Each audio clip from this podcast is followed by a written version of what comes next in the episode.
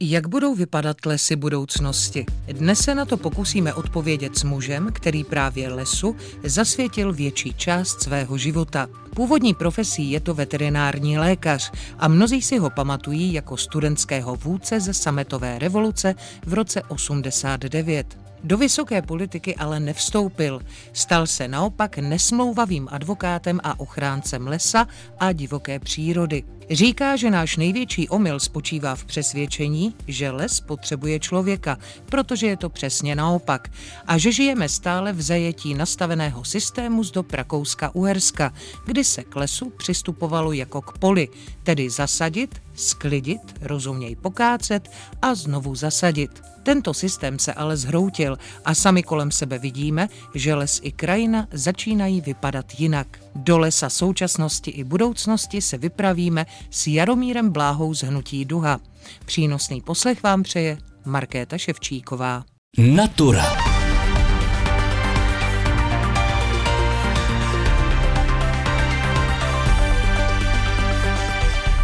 Tak milí posluchači, my vás srdečně zdravíme z Lužických hor a jsme na velmi krásném místě s velmi příznačným názvem, protože to místo se jmenuje Naděje, stojíme nad přehradou Naděje, nad námi je jeskyně Naděje, celý tady ten les kolem nás se jmenuje Naděje a kvůli lesu a také naději jsme sem přijeli s naším dnešním hlavním hostem a průvodcem Jaromírem Bláhou. Dobrý den. Dobrý den. Jaromíre, kde se ta vášeň pro les u vás vlastně vzala? Protože když jste veterinární lékař, tak by asi každý předpokládal, že si spíš zřídíte nějakou záchranou stanici pro nějaké handicapované nebo zraněné živočichy, ale vy jste se vrhnul do lesa, tak proč právě les? Já jsem vyrůstal na hájence v lese, mezi lesníkama, mezi myslivcema a myslím si, že to asi se do mě nějakým způsobem zapsalo. Pak jsme se přestěhovali do Prahy a tam jsem začal vnímat potřebu chránit přírodu. Tehdy jsme tam měli takovou, takovou pískovnu, kde hnízdili břehule, tak když to začali rypadlama těžit, tak jsme s kamarádem šli na místní národní výbor k tehdejším soudruhům orodovat za břehule. A když jsem pak volil vlastně svoje povolání, tak jsem přemýšlel vlastně, kde bych těm zvířatům mohl pomáhat nejvíc. Takže jsem vystudoval veterinární školu, ale už v průběhu studií jsem si začal uvědomovat, že eh, vlastně budu pomáhat těm jednotlivým jednotlivým zvířatům, ale ne tolik té přírodě. Takže jsem potom vlastně nastoupil na civilní službu v Hnutí Duha. Ta organizace mě učarovala tím, že jde ke kořenům těch problémů, že to není organizace, která by se snažila vyčistit les od odpadků, když to tak přirovnám, ale snaží se o to, aby ty odpadky se do toho lesa vůbec nedostaly například. Je to organizace, která jde vlastně k těm kořenům v ekonomice, sociální oblasti, politice a filozofii. A už jsem tam zůstal. My jsme na dalším stanovišti, nacházíme se už poblíž hranic s Německem pod Pěnkavčím vrchem a kromě Jaromíra Bláhy se naše skupina velmi značně rozrostla, protože je tady s námi šéf zprávy chráněné krajinné oblasti Lužické hory Tomáš Besta. Dobrý den. Dobrý den. Je tady s námi také z České zemědělské univerzity z katedry ekologie lesa Jeník Hofmeister. Dobrý den. Dobrý den. A je tady s námi také Radek Kříček z Hnutí Hnutí Duha. Dobrý den. Dobré odpoledne. Tak začneme panem Tomášem, protože vy, pane Tomáši, přesně můžete lokalizovat, v jakém typu lesa jsme teď. No tak jsme na severovýchodním úbočí Pěnkavčího vrchu, asi tak půl kilometru od hranice Spolkovou republikou Německo. Nacházíme se v takových horních partiích Lužických hor, kdy Pěnkavčí vrch má 762 metrů, je o metr nižší než nejvyšší hora Luž, která má 793 metrů. Ten charakter lesa tomu také odpovídá, je to takový horský obrovský smrkový les s příměsí ostatních listnáčů. Samozřejmě těch listnáčů bychom tady rádi do budoucna viděli více. Jaromíre, proč jsme se vydali právě na toto místo? Hnutí Duha se poslední roky věnuje hodně problému plošného hynutí českých lesů. Ty skutečné příčiny jsou v podstatě ve vysazování monokulturních smrkových porostů do míst, kam by smrky normálně nepatřily v nižších a středních polohách v holosečném způsobu hospodaření. No a teď, teď na to doplácíme. Vidíme ty problémy v podhůří Jeseníku, kde zmizely celé kopce, to tež na Vysočině a bohužel tahle plošná těžba se dotkla, dotkla také chráněných krajinných oblastí a dalších chráněných území, kde bychom očekávali trošku jiný přístup, než to, že se tam pošlou harvestory a těžká technika a vzniknou obrovské holiny, kde degraduje lesní půda. V podstatě se ty lesy ještě více poškodí tou těžbou, než kolik je poškodil ten kůrovec. V těch chráněných krajinných oblastech by jsme očekávali nějakou mozaiku přístupů, kde bude mít místo i divoká příroda a vlastně i to hospodaření, ale, ale ne tím industriálním způsobem. A bohužel agentura ochrany přírody vydává výjimky k použití intenzivních technologií i v těch cenějších zónách chráněných krajinných oblastí. No, vy jste mluvil o tom, že bychom měli v chráněných krajinných oblastech vidět takovou mozaiku těch různých typů krajiny a přírody.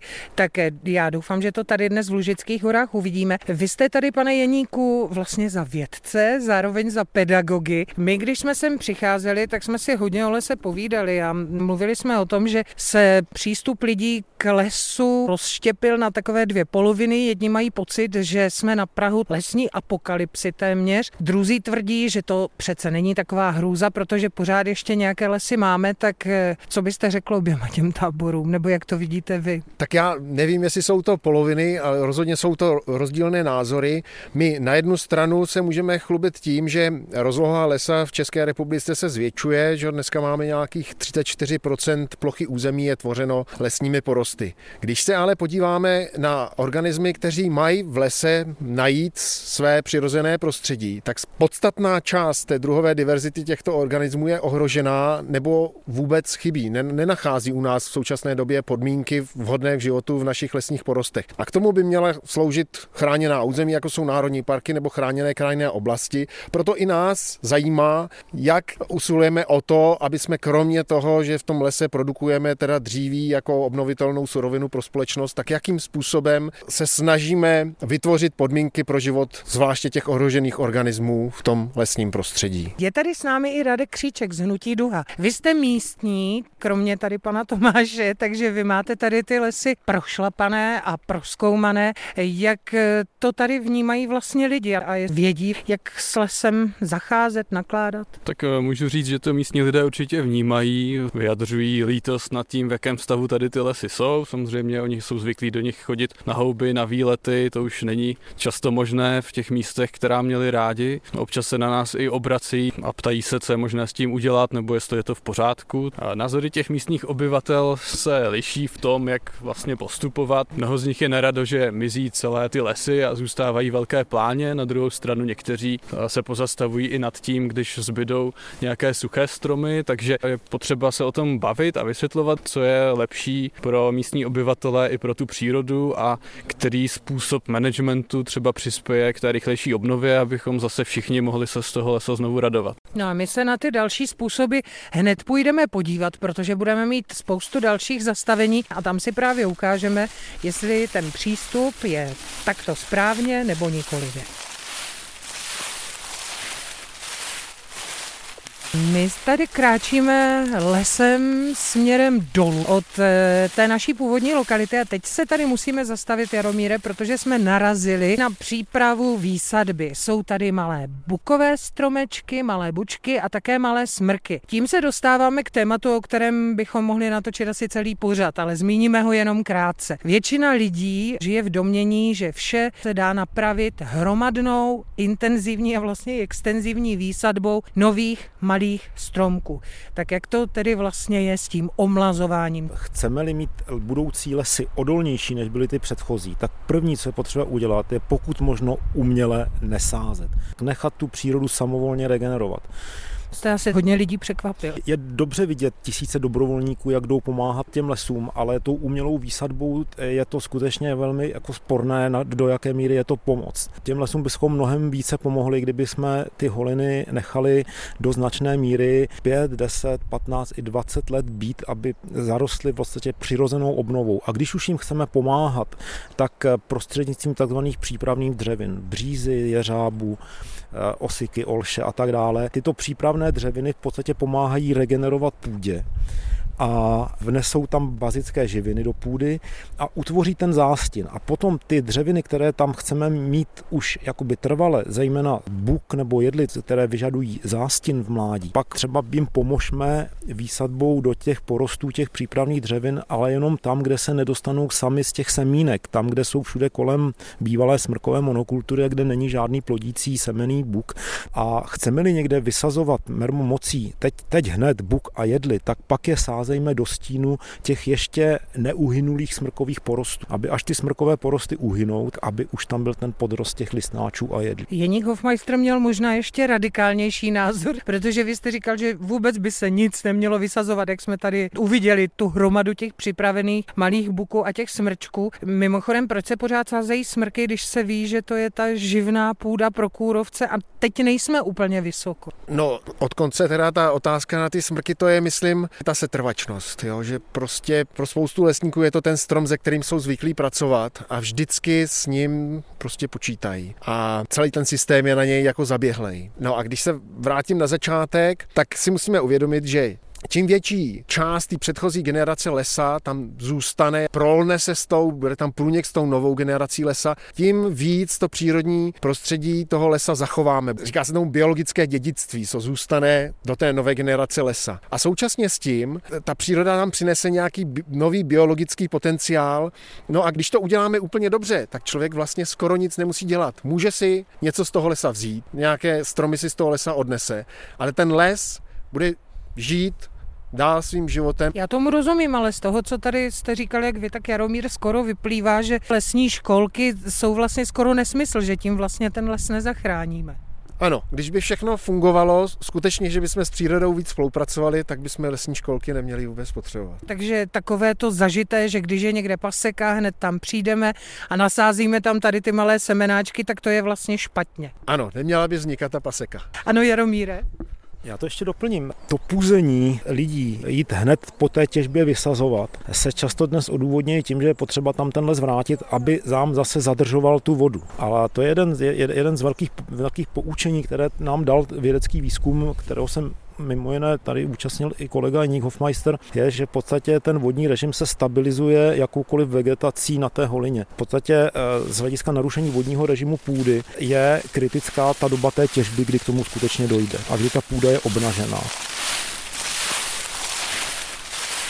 Pane Tomáši, vy jste nucení, nebo jak to říct, spolupracovat s vedením Lesu České republiky, tak když se tady toto všechno, co pánové říkali, ví, tak proč se pořád vysazuje někde plošně? No, jak už říkal Jeník Hofmeister, je to většinou ze setrvačnosti. My bychom taky rádi viděli, kdyby paseky byly opuštěny na 10-15 let a potom se začalo teprve tam vkládat něco, co tam přirozeně nemůže přijít. Bohužel situace je taková, že lesy mají jinou, jinou politiku a na jednu stranu jsem rád, když vidím před sebou ty hromady těch bukových sazenic, že to je zrovna buk, že to teda není už jenom smrk nebo modřín ale i my tedy preferujeme přirozenou obnovu a přirozené procesy, které v tom lese fungují a to nikdo nemůže odiskutovat. No a my už jsme to tady i viděli, když jsme mluvili o těch přípravných dřevinách. Kromě těch břízek jsme tady viděli ještě co? No tak tady jsou všechny, všechny dřeviny listnatého lesa, smíšeného lesa, takže jsou tady jeřáby, jasany, javory, to všechno tady funguje. Samozřejmě eh, limitující je tady také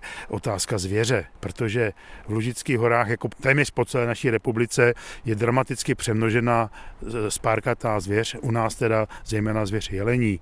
A pokud tady ty stavy budou takové, jako jsou, několikanásobně překročené, tak ten les bude přirozeně odrůstat velmi špatně. To jsme tady viděli na jednom stanovišti, kde jsme vlastně viděli oplocenku, kde byly vysázeny dřeviny a vedle oplocenky byla téměř poušť a v oplocence to rostlo úplně krásně, včetně těch takzvaných náletových dřevin. Je pravda, že ono to lesnické hospodářství souvisí právě s nějakou nějakou regulací počtu těch eh, zvířat v lese, že ano? V lesích by se mělo hospodařit eh, jednotně, ne, ne zvlášť myslivecky a zvlášť lesnicky. Lesy České republiky by neměly prostě pronajímat honitby subjektům, které hospodaří jenom se zvěří s cílem mít co nejvíce zvěřiny, ale kombinovat to s lesním hospodařením s jedním cílem mít zdravé lesy. A dnes eh, už víme, že nemůžeme všechny, všechny ty, ty, ty vykácené holiny oplotit. Takže chceme-li mít do budoucna druhově pestré lesy, musíme snížit stavy zvěře, musíme udělat okamžitě novelu zákona o myslivosti a nastavit plánování lovu podle stavu těch ekosystémů.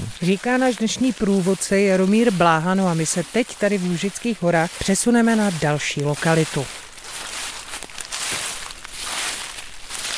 Je mlha, drobně nám tady padá voda z nebe, je tady taková až mystická, mýtická a trošku strašidelná atmosféra, kde pak se to nacházíme. Tak teď se nacházíme kousek od obce Svor na lesním revíru Klíč. Tady eh, kromě mlhy tedy vidíme holiny, to znamená odtěžené smrkové lesy, které tady v minulých dvou letech byly odtěženy, protože byly napadeny eh, kůrovci a na nich, eh, kromě teda zachovaných listnáčů, to znamená hlavně buků a nějakých modřínů, vidíme taková suchá žebra, kde je ponechán suchý smrk, aby tady vytvořil lepší podmínky na, na těch pasekách říká šéf zprávy HKO Lužické hory Tomáš Besta, tak co na to říkáte vy, Jaromíre, jako odborník na les, tady na tuto scenérii krásnou, strašidelnou? Strašidelné jsou ty holiny tam, kde v podstatě došlo k té plošné těžbě, kde těžké stroje rozjezdily půdu a o to, o to větší je to kontrast s těmi místy,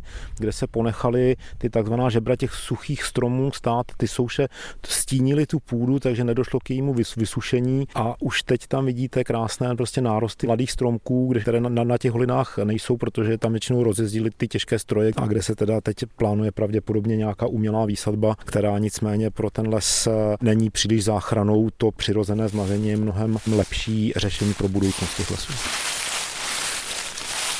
Tak my jsme se teď posunuli na poslední místo naší dnešní pouti Lužickými horami. Začalo nám tady krásně padat listí ze všech stromů a vypadá to tady krásně. Kde jsme se to ocitli, pane Tomáši? No tak kousek odsadě osada Naděje.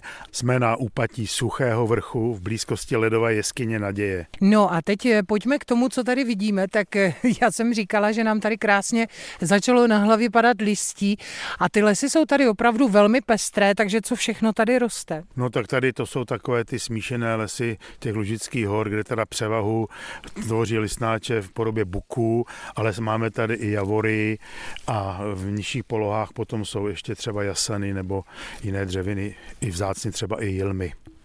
Co říká tady na tu skladbu lesa, ekolog lesa? Jeník Hofmeister, má přesně takto vypadat ten les v takovéto chráněné krajinné oblasti? Jo, takhle si představujeme přírodní les ve zdejších přírodních podmínkách. Tady nejčastější buky a smrky, tak jsou vlastně dvě úplně odlišné životní filozofie. Ten buk eh, vlastně si opatřuje energii jenom po tu eh, vegetační sezónu, kdy teda naplno rozjede to listí a musí dohnat to, co ten smrk dělá celý rok. A přesto ty dřeviny žijí vedle sebe, dokáže žít v jednom porostu a ani jedna nedokáže tu druhou eh, trvale jaksi přemoci tady v těch podmínkách. Jo? Že to je zajímavé, jak ta příroda, jak ta rovnováha tam skutečně je nějak prostě nastavená. Obě ty dřeviny mají shodou okolností podobný fyzický věk, kdy se můžou dožít až 500 let třeba a ta příroda potřebuje přítomnost těch starých stromů, který se dožijou toho fyzického věku, který se pak pomalu rozkládají a poskytují tu energii z těch svých těl zpátky přírodě, není odvežena pryč z toho lesa. Tak pravil ekolog lesa Jeník Hofmeister. Závěrečné slovo patří Jaromíru Bláhovi. Tak Jaromíre, když vidíte vy tady tento typ lesa, usedá vám z něho srdce blahem? Já myslím, že blaho tady cítí každý, kdo sem přijde, protože vidíte tu pestrost jak tvarovou, tak barev, eh, struktura a tak dále. Vidíte tady stromy eh, starší, stromy eh, méně staré. Ten les, ačkoliv je to les, ve kterém se prostě v minulosti hospodařilo, hospodařit daří se i nějakým způsobem teďka, tak je takzvaně bohatě strukturovaný. Takže tak by měly v budoucnu vypadat ty lesy hospodářské, a které by v té krajině měly být doplněny tou divočinou. Už jsem tady v úvodu říkala, že kromě své profese se celý život věnujete lesu jako fenoménu. Co vám ten les přinesl a dal? Co jste díky lesu o sobě zjistil nového? Jaký byste byl bez něj, Jaromíre? Ten les skutečně asi provází můj život a vlastně člověk zjišťuje, že se sám musí oprostit od toho, že bude tu přírodu řídit. Že bude ten, kdo, to, kdo tu věc ovládá a smíří se s tím, že přírodu a okolí jenom pozorujeme.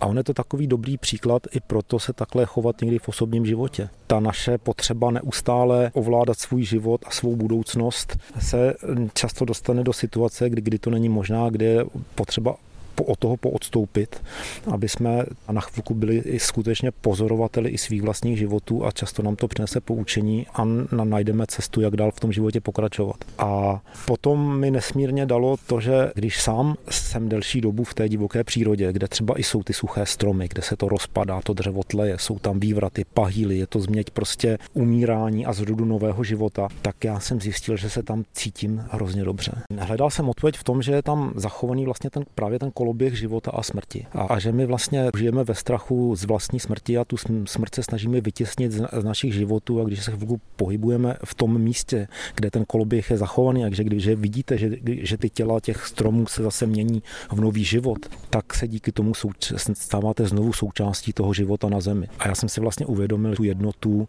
s tím, co je všude okolo nás, s celou přírodou, s lidmi a nakonec i vesmírem. No krásně řečeno, co k tomu dodat. Naším dnešním hlavním hostem byl milovník lesa a bojovník za les Jaromír Bláha z Hnutí Duha. Moc děkujeme Jaromíre a naslyšenou. Já vám také děkuji a nashledanou. Byli tady s námi dnes kromě Jaromíra ředitel zprávy chráněné krajinné oblasti Lužické hory Tomáš Besta. Naslyšenou, děkujeme. A byl tady také z České zemědělské univerzity z katedry ekologie lesa Jeník Hofmeister. Díky a naslyšenou. Děkuji, nashledanou. A také Radek Kříček z Hnutí Duha. Nashledanou. No a samozřejmě Jaromír Bláha. Nashledanou ještě jednou. A od mikrofonu se loučí Markéta Ševčíková. A na úplný závěr je připravena lesní glosa Čestmíra Klose. Jsme svědky lesní apokalypsy. Na vrchovinách a v nižších polohách už nikdy nespatříme les, jak jsme ho znali. A neuvidí ho ani naši potomci, protože smrkovým monokulturám v čase klimatické změny definitivně odzvonilo. Nejhorší na tom je, že si to neuvědomují ani mnozí lesníci. Už od počátku obnoveného zalesňování vznášejí do nového lesa velkou nestabilitu. Představte si matku přírodu, jak drtí klest, frézuje pařezy, zarovnává povrch, sází stromky do řádku a pak mezi nimi vyžíná všechno, co tam vyroste. To je proti přírodě a nakonec i proti lidské přirozenosti. Co pak se les dá pěstovat jako brambory? Vyžínané semenáčky, přeživší kácení i novější náléty semen z odolných stromů mohou být pro zdraví budoucího porostu cenější než nová výsadba. Pro další vývoj lesa mají velký význam i dříve podceňované pionýrské dřeviny jako břízla nebo jeřáb. Boj proti kůrovci nám zatemnil zrak – v naprosté většině jsme ve velkém těžili stromy, které kůrovec už opustil. Pro záchranu dřeva z hospodářských porostů to jistě význam mělo, ale pro záchranu lesa pražádný. Proto je nepochopitelná benevolence úřadů, které mají v popisu práce chránit přírodu, udělovat výjimky pro radikální těžbu i v chráněných územích. Těžba dala přírodě v těchto lesích daleko větší kavku než sám kůrovec. Tragédie českých smrčin zavdala i poput ke spochybňování principu bezzásahovosti ve vybraných částech národních parků. Šumava, kde se tento princip podařilo obhájit pomocí občanských blokád těžby, budí spádným argumentem. V přírodě se v bezzásahových zónách daří mnohem líp než na zalesněných holinách. Po obřím požáru je teď na tapetě České Švýcarsko. Je spochybňována sama existence Národního parku marně vysvětlovat radikálům podněcujícím místní obyvatele a majitele penzionu, že požár nevznikl v bezzásahové zóně, ale rukou nezodpovědných návštěvníků či přímo žhářů.